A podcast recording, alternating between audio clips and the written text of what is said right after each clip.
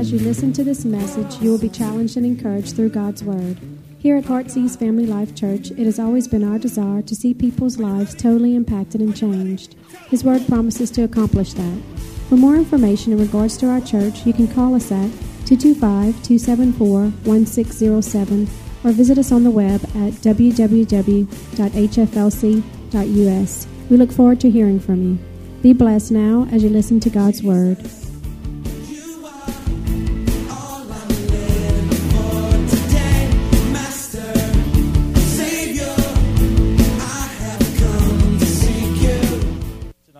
Father, we thank you for giving us the opportunity to once again open up the word of truth. And it's a word that will change our lives. But God, it's not a word just to be put on a shelf, it's a word to be walked out through our lives. And we thank you that you've given us the power of the Holy Spirit to do that, to accomplish great things. The power to be, the power to live, and the power to serve.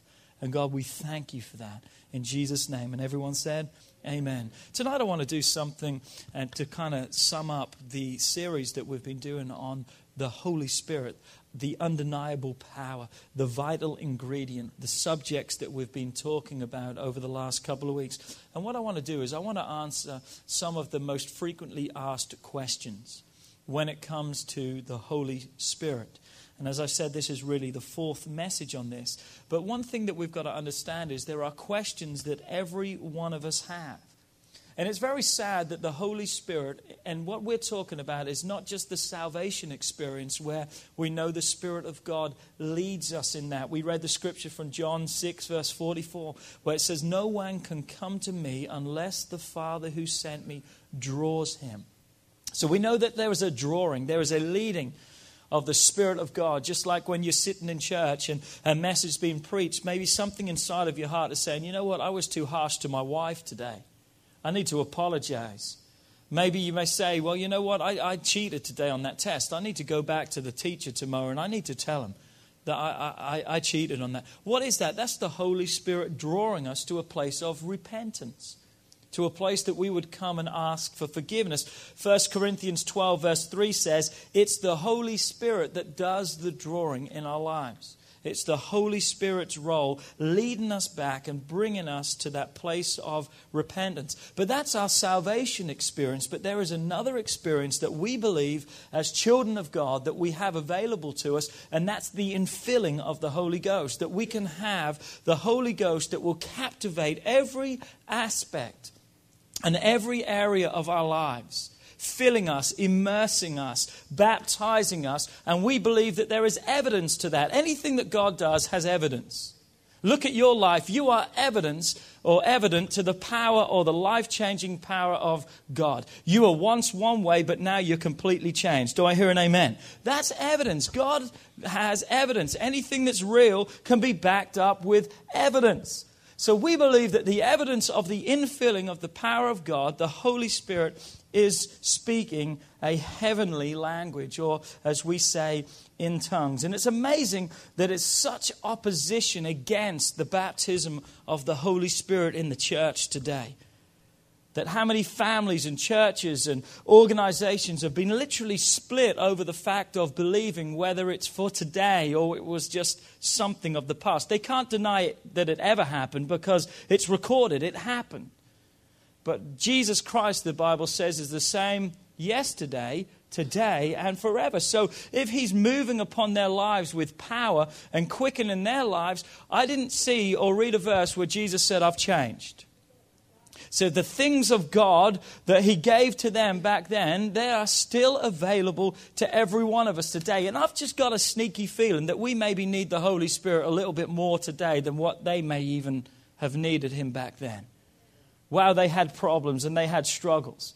But we're living in an age today that we are bombarded in every step. Perhaps, no, our lives are not at threat yet. They are in some nations and some countries. And unfortunately, in this nation, we're maybe not far from that as we see the laws and the rules being changed. But you know what? We need the Holy Spirit. What have I said so many times? The darker the night, the brighter the light.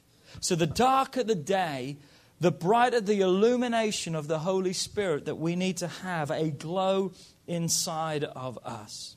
So the Bible tells us in Acts chapter 2 that when they were instructed by Jesus to go and wait, that he was going to send the para, para, Parakletos, the helper, the one called alongside to be with them. The Bible says that when they were in one accord and in one place, the Spirit of God fell upon them. There was a wind that gushed in, there was cloven tongues of fire, but the Bible says that they all spoke with another tongue. So, the first question I want to answer tonight is this why tongues? Why a language? Why did God choose to use that? Why not another way? Let me first say this about tongues, if I may. It's not just a babble, it's not just a chatter or an incoherent jabbering, as many have suggested, which, you know what, anytime we kind of belittle and make fun of the things of God, we're on dangerous ground. Molly was just reading to me the other day one of her favorite scriptures in the Bible, and it was from Revelations. And she was reading to me, and she started reading, I think it's Revelations 22, is it the last chapter in Revelations? And she was reading, I think, 13 and 14, which was her favorite verses. And she kept reading. And in there, it says right at the end if anyone adds anything to the Word of God, then the plagues and all the things will be added. And if anyone takes away, we're running the risk. What am I saying is we've got to watch how we handle and how we talk about the things of God in our lives. Turn with me to Genesis chapter 11 and verse 1 through 9. We're going to read these verses this evening. Genesis 11, 1 through 9. For all you heathens who don't bring your Bible to church, we've got it up on the screen for you. And for everyone else who thinks your neighbor is texting, they're probably just really cool and they have an iPhone where the Bible is already on it. Now, the whole earth had one language and one speech. And it came to pass as they journeyed from the east that they found a plain in the land of Shinar, and they dwelt there. And they said to one another, Come and let us make bricks and bake them thoroughly. They had bricks for stone and they had asphalt for mortar. And they said, Come, let us build ourselves a city and a tower whose top is into the heavens. And let us make a name for ourselves, lest we be scattered abroad over the face of the whole earth. But the Lord came down to see the city and the tower which the sons of men had built. Verse 6 And the Lord said, Indeed, the people are one. Indeed, the people are one, and they all have one language. Don't forget that. That's important. They're one, and they all have one language. And what does it go on to say? And this is what they begin to do. Now, nothing that they propose to do will be withheld from them. Because of one voice, because of one language, because of one vision, God Himself said that there is nothing that can be withheld from man. Let's read on. Come, let us go down there and confuse their language that they may not understand one another's speech. So the Lord scattered them abroad, them from all over the face of the earth, and they ceased building the city. Therefore, its name is called Babel or Babel, because there the Lord confused the language of all the earth, and from there the Lord scattered them abroad over all the face of the earth. Verse 6, last part. Now, nothing that they propose to do will be withheld from them. I believe what we read of in Acts chapter 2 when the Holy Spirit came upon them was God once again restoring a unified language. That God was once again given mankind a language, this time a heavenly language, that would once again unite us, bring us together. That once again, what God Himself said was available and was possible can now once again become available and possible to each one of us. The language that we see in the book of Acts was a language not known by those who spoke it. That a language came upon them and they didn't know what they were saying. But as we would read in Acts chapter 2, others around heard them praising and glorifying God. Let's look at that day, the day of Pentecost, as it's known, and hasten the words Pentecostal is where we get the, the label, if you want to put it that way, or the title for those who are spirit filled or tongue talkers, as they like to call us. Pentecostal.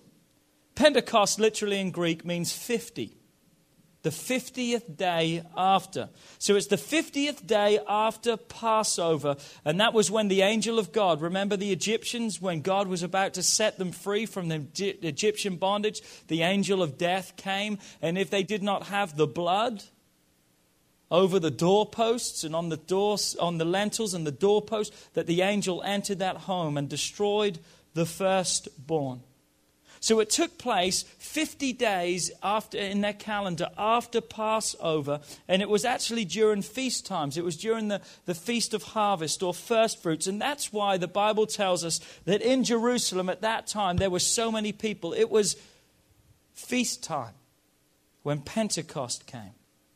And it's amazing that God doesn't do anything by chance. We just think, oh, 50 is just a random number. Listen, God doesn't do anything by chance. He purposed Pentecost to be in the middle of that time when all these nations and people were together. For what reason? That He could touch the world for Jesus Christ. When you think about Jesus, when he came to this earth, it wasn't by chance that Jesus came during the Roman rule we would look and say, well, why would you want to bring someone in under persecution? Why would you want to bring someone in literally under a dictator who was controlling people like the Romans did? You either bent and bowed to the Romans or they killed you.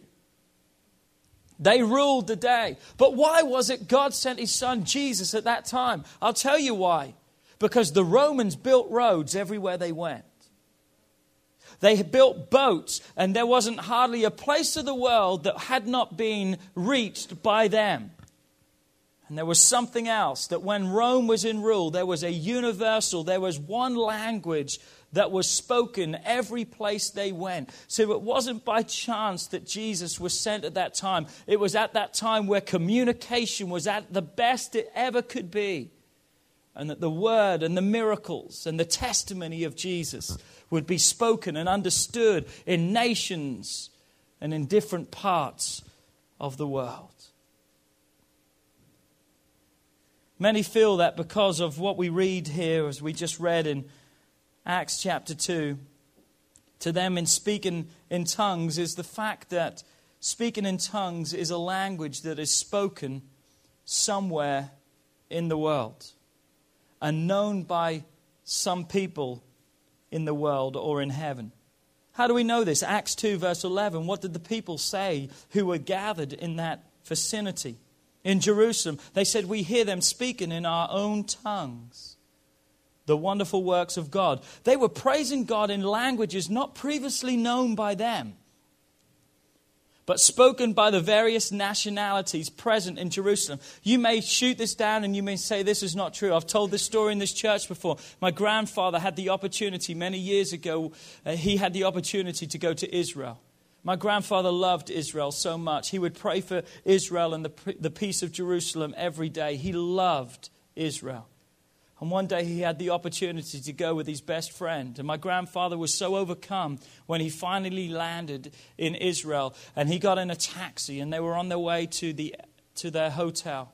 My grandfather said that he was actually moved with tears and he began to pray.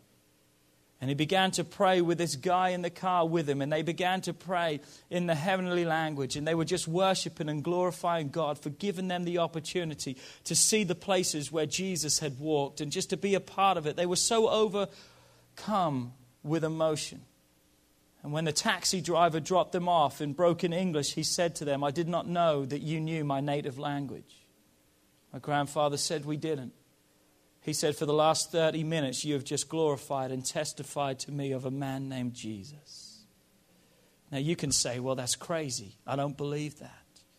The Bible says that people from different tongues and different languages heard a group of uneducated, unknowing people who were lifting their hands as the Spirit of God came upon them. And they spoke languages that they did not know, but people of that day knew and understood. Listen to me. This is what you've got to get about the Holy Spirit. The Holy Spirit that day, just like today, but that day the Holy Spirit enabled them to speak the language of the world.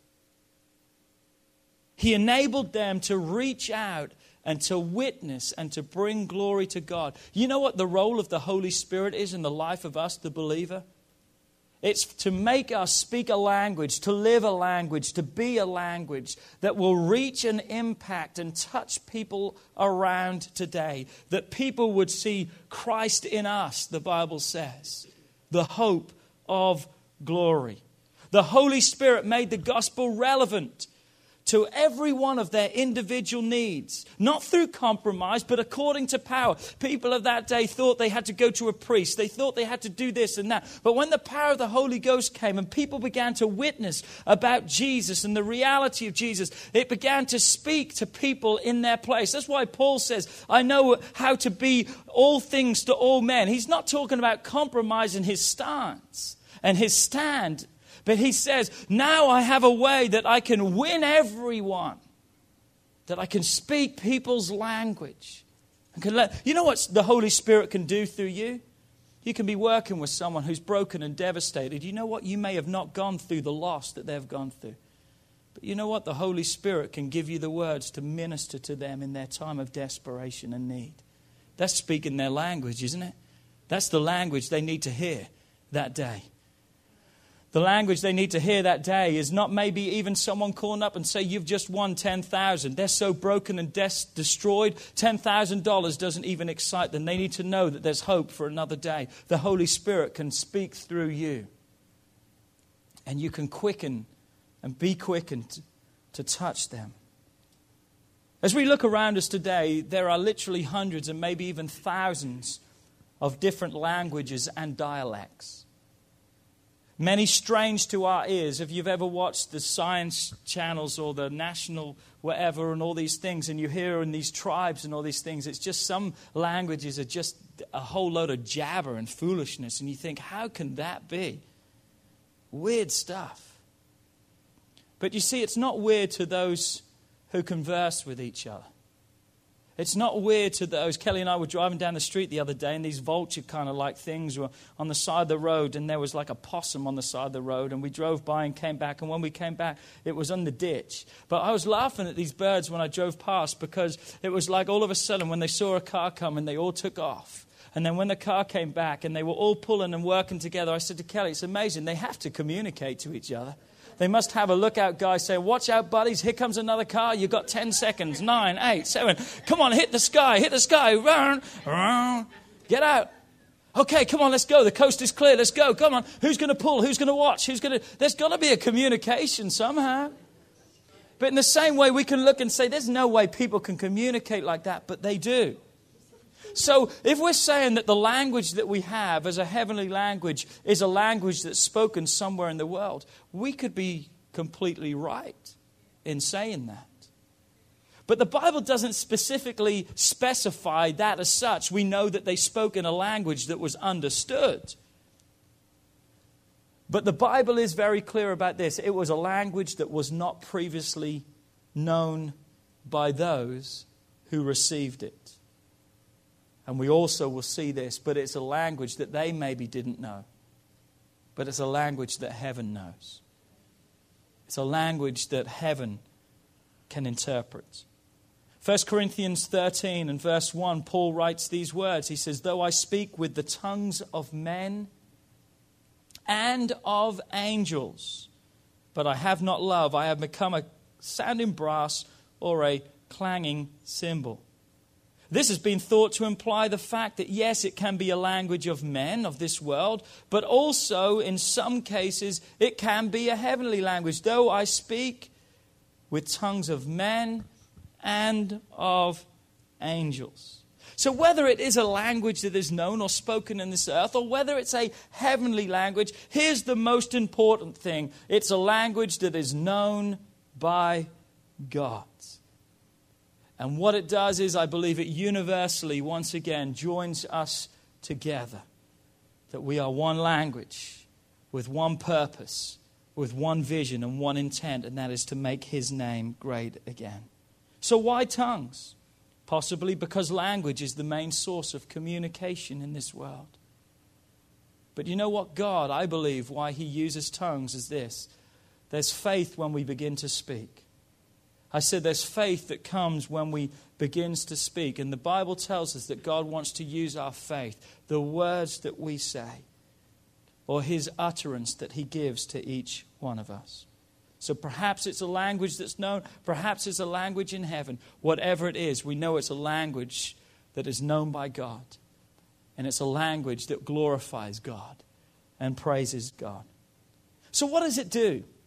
Okay, that's good. That's the tongue part. So, what does it do? Why do I need it? If salvation is all that's required for heaven, because it is, let me say that one more time salvation is all that's required for heaven, then people say, well, then that's all I need. Well, that's great with that thought. But remember what Jesus says I don't want to leave you alone.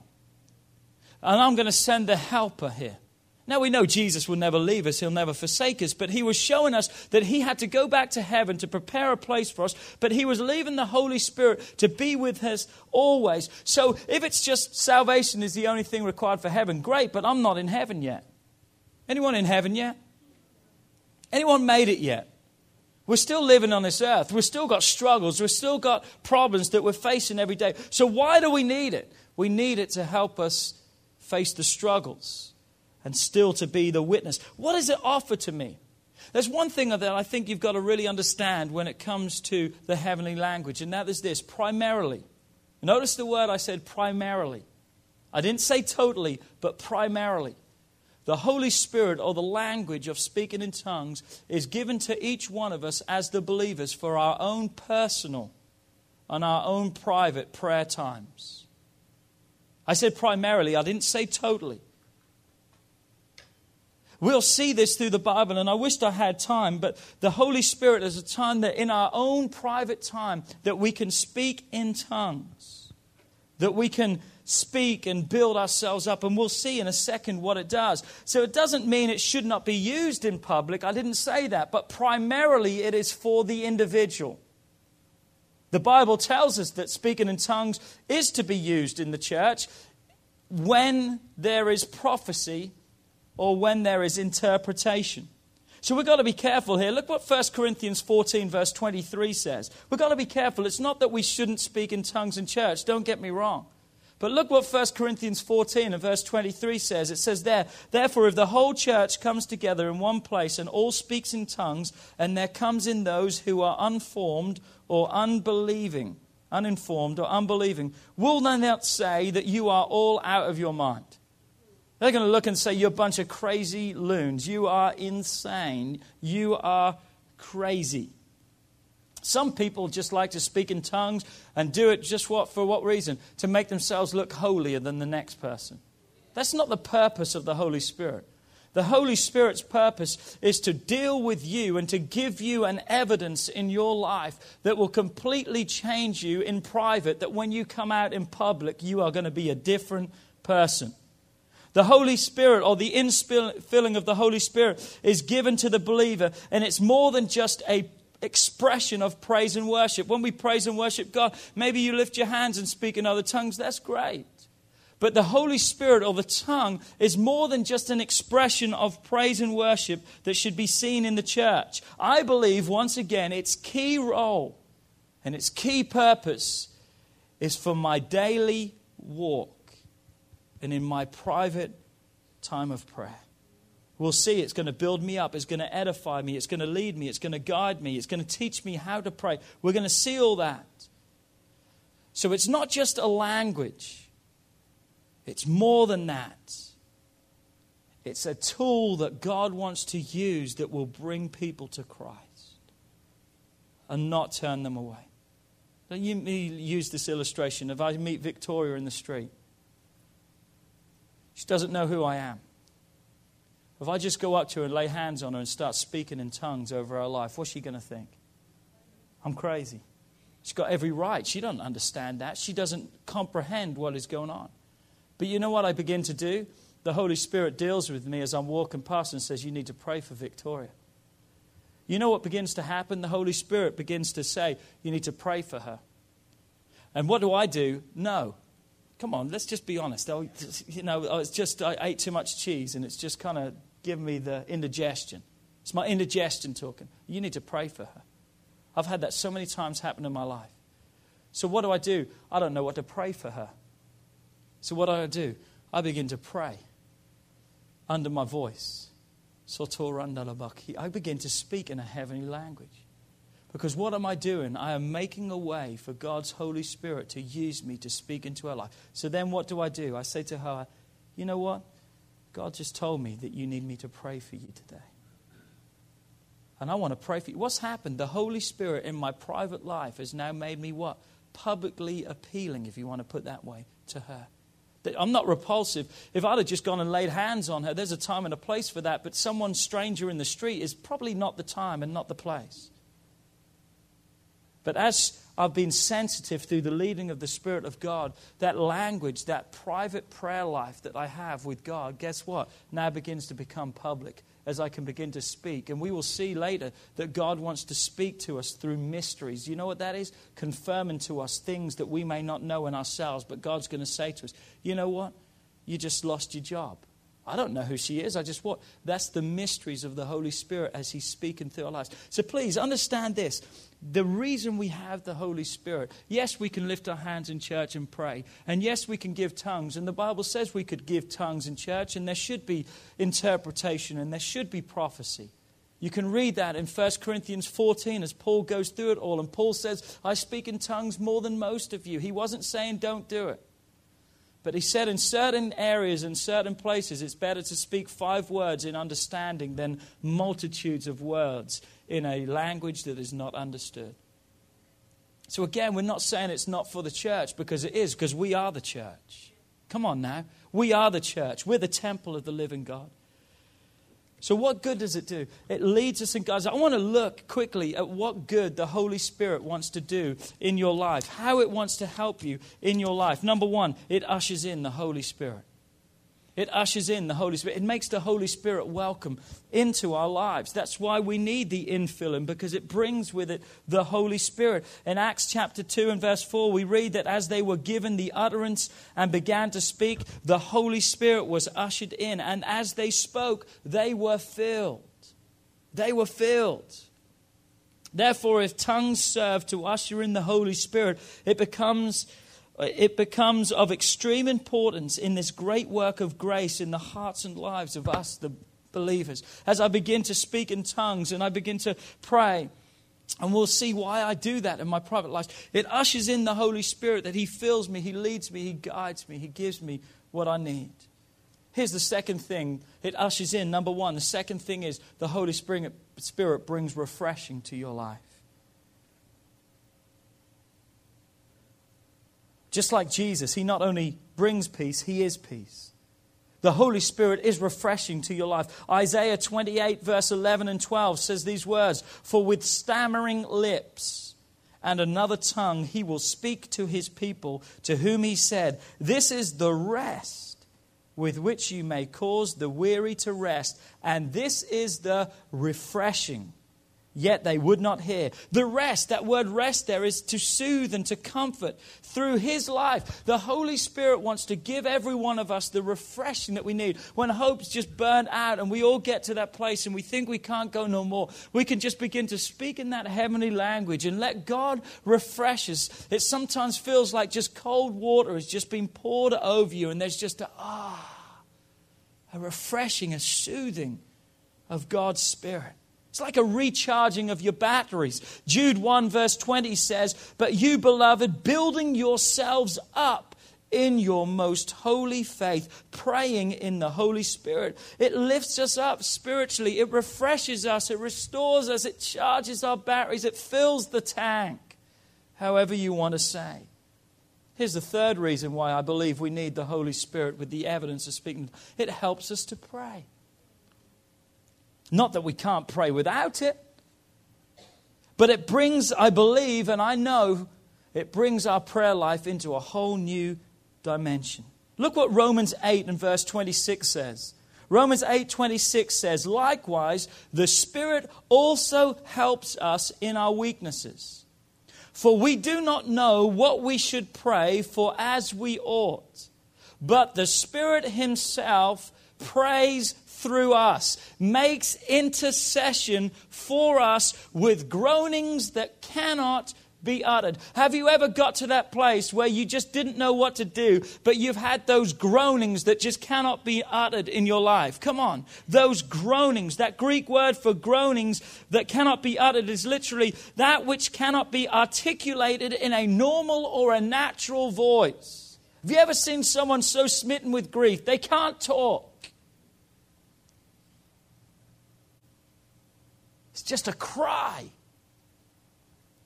But what happens? The Holy Spirit helps us pray when we don't know what to pray. There's been many times I don't know what to pray. Do I have a witness in the house? There's many times I don't know how to pray. When God lays Miss D upon my life and I'm driving down the car, uh, down the street, I don't know what's going on in Miss D's life, but there's something inside of me said, You need to pray. You know, by the time I get her on the phone and hunt her down and find her and say, by the way, Miss D, the Holy Spirit led me to pray for you, how many knows it could be too late? Hello? It could be too late. I'm running the risk of missing that divine time. Perhaps the Holy Spirit has come upon me to pray because why? There's a car that's perhaps 50 yards away from her with her name on it coming straight for her. And all of a sudden, the Holy Spirit says, Just pray for Miss D. I don't know what to pray, but in your spirit world, you just begin to speak in other tongues and you pray. You're making intercession. Helps us how to pray when we don't know or how to pray. We don't always know the circumstance or, or completely the problems, but can I tell you this? He does. He knows not only what you need, He knows what your neighbor needs. He, the Bible says He knows what you need before you even know it's a problem or a need. That's the God that we serve. Don't tell me that the Holy Spirit can't pray through you. Well, I've got to say this in English and I've got to do this. Listen, let me tell you something. We need to connect to the throne room of God. He teaches us how to pray. We can't wait till we know. We can pray in tongues and allow the Holy Spirit to move upon our hearts and say things to the Heavenly Father when we don't even know what we're saying or how to say it. Therefore, God's Holy Spirit truly makes intercession for the saints according to the will of God. I like that. Not man's will. But when we pray in the Holy Spirit, we pray God's will over situations. Number four, why do we pray in the Holy Spirit? Because it edifies the believer. Again, we saw in Jude 1, verse 20, that says, But you, beloved, building yourselves up in the most holy faith as you pray in the Holy Spirit. Thank God for that. Corinthians 4, verse, or 14, verse 4 says, He who speaks in tongues edifies himself. The Holy Spirit clearly builds up and strengthens us, but it's not for selfishness. The strength doesn't come just for us. Thank God it's there for us. But remember the witness. He comes to give us spiritual strengthening that our lives will be a blessing to others. Yes, it will benefit us, but to the benefit of others also through the strengthening of our lives. He builds us up. Let me move quickly because we're running out of time. Number five, for effective prayer. Why do we have tongues and the Holy Spirit, the infilling? For effective prayer. Again, once again, it doesn't mean we can't pray without Him, or it doesn't mean that our prayers are ineffective but it's literally a divine means of communication. It's like the red phone straight to the office. It's like the, it's like the phone straight to the bat cave. You know what I'm saying? We've got a problem, Batman. Sends up that beam, that phone, that direct line. As we begin to pray in the Holy Spirit, someone have, some have said it like this our prayers are unpolluted. I'll be the first to admit I pray sometimes polluted prayers. It's prayers with my selfish motive. It's prayers with my desires and my things. God says, I'll give you the desires. Come on, I want to start praying His desires over my life, what He has for my life. So, the next thing that we see in point number six is this it eliminates selfish praying. Eliminates selfish prayer. In 1 Corinthians 14, verse 2 For he who speaks in a tongue does not speak to men, but to God. For no one understands him. However, in the Spirit, he speaks mysteries. It almost bypasses all of our desires, which many times are not godly nor kingdom building. How many times do we maybe pray things into existence that ought not have even to been asked for? But when we pray in the Spirit, we automatically eliminate selfishness from our prayers. Now, the Spirit, He speaks to us in mysteries. Now we are praying His prayer. And the mysteries that we talked about in there mean secrets which have been divinely received. We can pray His will, His way. We'll pray His will. And the last thing about speaking in tongues, why should we do it? Because it glorifies God. We read the scripture from Acts 2:11 where they heard in their own tongue the wonderful works of God.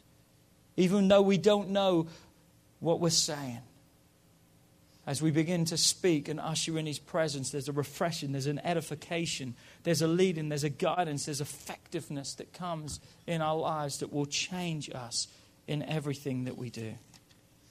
The last question, or second from last question tonight, this is shorter ones. Do all speak in tongues? People have asked this do all speak in tongues? The answer, unfortunately, is no. But can or could all speak in tongues would perhaps be the better answer and the, or the question, and the answer is yes. All can speak in tongues if they meet the conditions. The first condition is salvation. The second condition is asking by faith.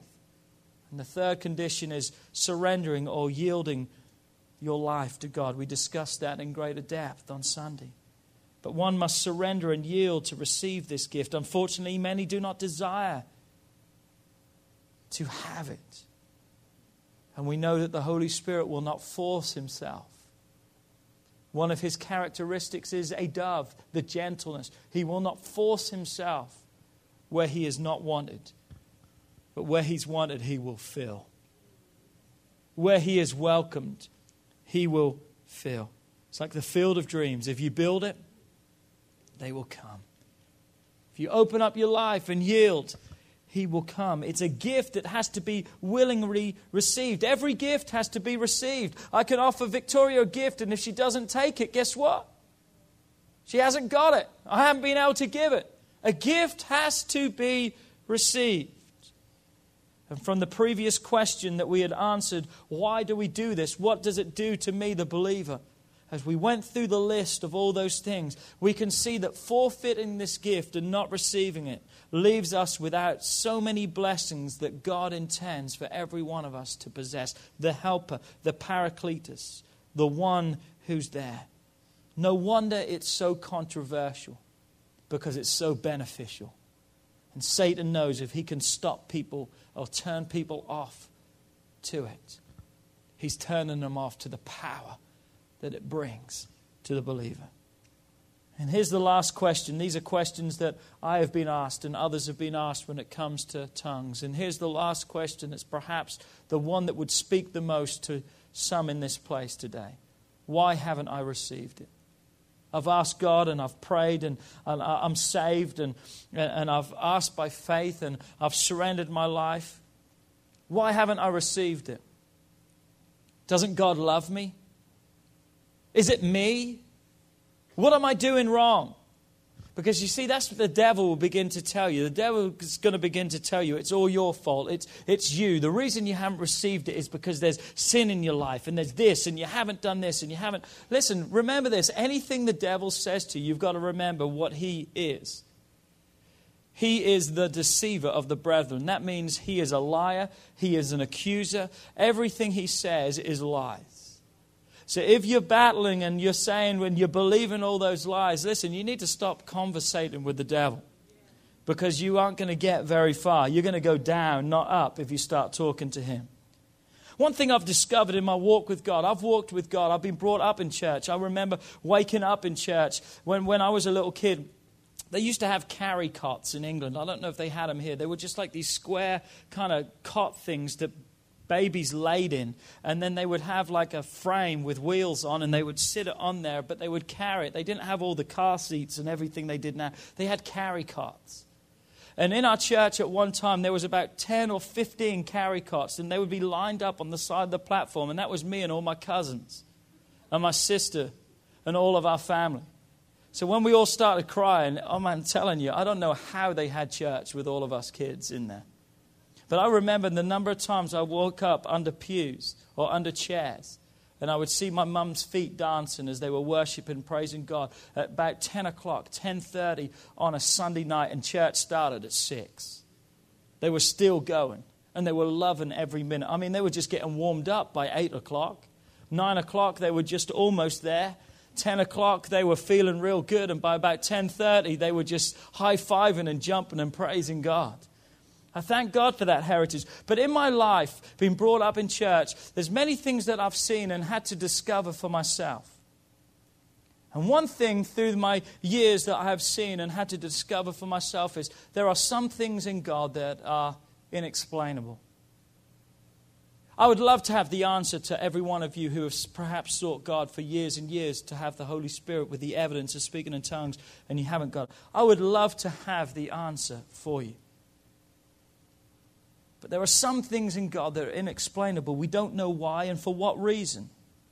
And perhaps this is one of those times today. I don't have all the answers, and neither does it sometimes feel like there is the right answer out there all the time. But here's the given that I have for you today. And that is this this is what I do know. And that is you will never obtain it or never receive it if you stop asking for it. I don't know why you haven't got it, but don't let it stop you from asking. When you play golf, you know what they say? You stand a 100% chance when you're putting the ball. You stand a 100% chance of not getting it into the hole if you don't get it up to the hole. Think about that. If you keep it short, it stands a 100% chance every time that the ball's not going to make it into the hole. That's why they tell you when you're putting, I've got to learn this, you've got to shoot for about a foot, a foot and a half past the hole. That's where you aim. Because if the ball doesn't go past the hole, it never had a chance to make it into the hole. I don't have the answer why you haven't received, but let me tell you this you never will if you give up seeking and asking God for it. You see, you cannot reason. If we try to reason and figure out all the things of God, we're going to be struggling. Because you don't reason out the things of God. You don't receive them by reason. You receive them by, by faith. By faith. And that's not a cop out and say, I don't know how to explain it to you. It's the truth. By faith, you have just got to believe and hang in there sometimes and never quit believing. And here's my thought in conclusion here. Why would we want to lower God down to our way of seeing and thinking things when God can elevate us up into His way of seeing and doing things. I'm glad I don't have all the answers. Why? Because, hey, He's above my ways. He's above me. But you know what? Instead of trying to lower God and put Him in a box, I want to go up to Him. Come on, I want to go up higher. I want to go up higher in Him. So why? I don't know, but one thing I do know is this Matthew 7, verse 7 and 8. Ask, and it will be given unto you. Seek, and you will find. Knock, and it will be opened. For everyone who asks receives. And to he who seeks, and to him who knocks, it's going to be opened. It means to petition. The words there mean to petition. It's written in the present tense, meaning a continuous, don't stop. It means, or the best way to perhaps translate that would be ask, ask, ask, ask, ask. Seek, seek, seek, seek, seek. It's a continual thing that you and I must do. I don't know why it hasn't happened yet. But just because it hasn't happened for you doesn't mean it's not real and doesn't mean that God does not have it prepared for you. I don't know why, but here's my motto I don't know why I haven't received it, but I'm going to die still trying. Keep asking, keep seeking, keep knocking. Why? For it's for you today. It's for every believer. What a gift! A gift that will change me from the inside out. Power to live, power to serve, and power to be. The Holy Spirit, the vital ingredient that brings with it undeniable power.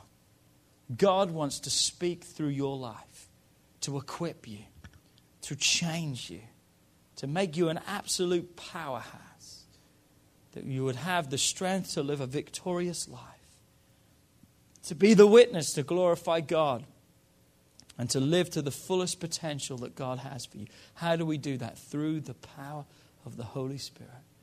As we ask God to fill us and to refill us as we get that heavenly language, as in our private devotion and our times we can build us. Yes, we can worship God in church with it. Well, yes, we can use it to praise God. But we've got to remember this it's a tool that God gave to us to bring glory to His name, not to make us look weird and insane. Yes, it's for the church, but yet also when used in the church with prophecy and interpretation. Building yourself up in the most Holy Ghost. Would you stand to your feet tonight? Would you just.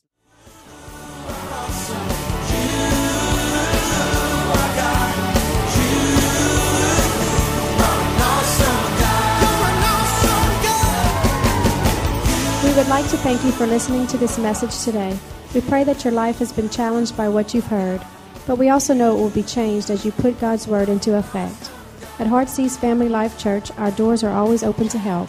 If you need any more information or just a friend to listen, we are here. Call us at 225 274 1607 or email us at pastorp at hflc.us. Remember, put God first in your life and everything you do will prosper. We look forward to seeing you soon. God bless.